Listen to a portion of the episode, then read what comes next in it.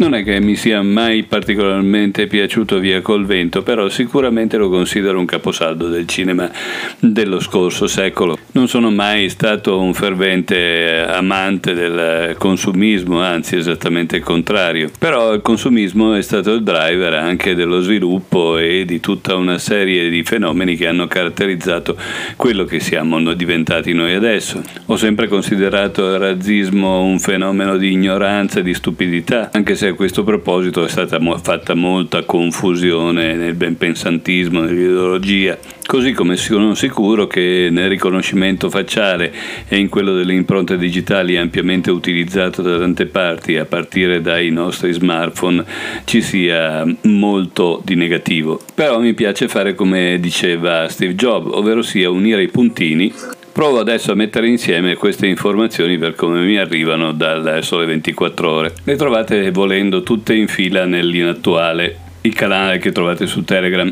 La prima di queste riguarda IBM, questa grande potenza che improvvisamente ha, fatto, ha detto di uscire dal business del riconoscimento facciale e chiede di aprire un tavolo sulla questione. E la mia anima, se volete complottista, non importa, non mi dà fastidio essere considerato così, sospetta domandandosi se qualcuno nel retroscena sta utilizzando quello che sta succedendo in America a fronte della morte di George Floyd e delle manifestazioni che si stanno verificando in seguito a questo per rafforzare il controllo sociale e non solo per le questioni razziali, ma bensì per tutto quello che ha a che vedere con la distribuzione del potere. Infatti il mio sospetto è che dietro questa cosa la questione della razza ci sia, ma non sia così determinante come invece lo è la eh, distribuzione della ricchezza e della povertà in un sistema capitalistico sempre più estremo.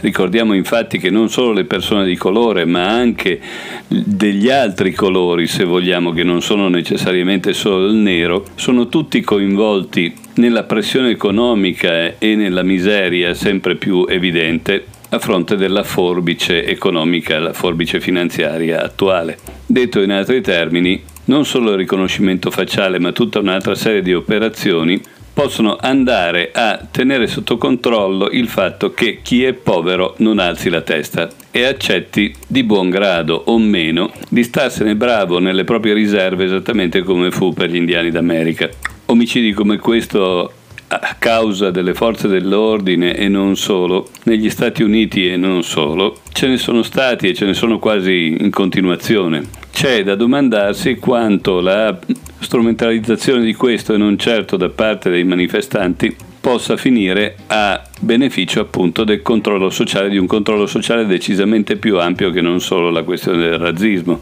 Se poi adesso apriamo la pagina della borsa, ci rendiamo conto che le borse asiatiche stanno andando in profondo rosso e quelle cose che chiamano future, che altro non sono se non indicazioni di dove si deve muovere il denaro e il potere nel mondo, stanno penalizzando l'Europa che da tutti questi giochi eh, fino adesso è abbastanza al di fuori. E quindi anche queste, mm, lungi dall'essere delle semplici questioni economiche, sono delle questioni di potere e quindi chiamiamole politiche, io le chiamo di guerra. Aggiungiamo a questa questione la questione della distribuzione delle conoscenze e delle competenze, ovvero sia l'altra notizia è che eh, gli spazi di occupazione per quelli che sono i laureati, ovvero sia per mh, mm, tutti gli investimenti fatti dalle persone, dai giovani in direzione di una maggiore cultura, di una maggiore competenza, finiscano per essere penalizzate in questi anni perché l'occupazione appunto delle, dei giovani laureati sta scendendo, sta scendendo parecchio, circa il 10% in meno rispetto all'anno scorso che sicuramente non brillava già per eh, dati particolarmente esaltanti. Quindi per riassumere, da un lato facciamo in modo che i poveri se ne stiano chiusi nel loro ghetto e dall'altro facciamo in modo che eh, i laureati siano riconosciuti solo nel momento in cui fanno parte già di una lobby. Detto in altri termini, meno possibilità per quelli che escono dall'università dopo aver investito molto della propria vita di avere un lavoro e di far parte della società, della parte della società che comanda. Come se non bastasse, abbiamo che la discriminazione invece di giocarsi sulle cose che contano si gioca sui film. Non so quanti abbiano visto Via col vento ed è un film lunghissimo, però tutto sommato fa parte della storia non solo del cinema ma anche della storia dell'umanità se vogliamo. Peccato che non si vuole far vedere che la storia dell'umanità è fatta di schiavismo che è ancora assolutamente attuale.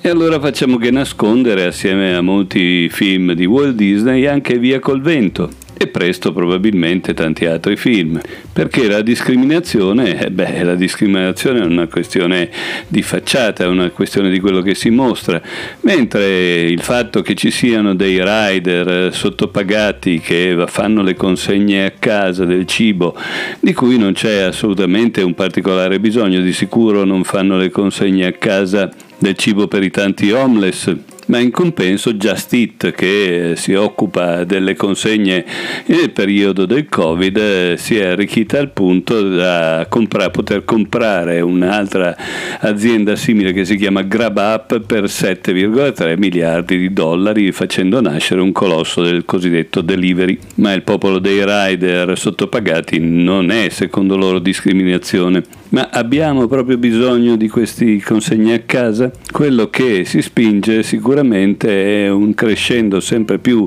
spiccato dell'acquisto, dell'acquisto tramite web, dell'acquisto in remoto e quindi sempre più negozi delle grosse catene come Zara appunto che chiude ben 1200 negozi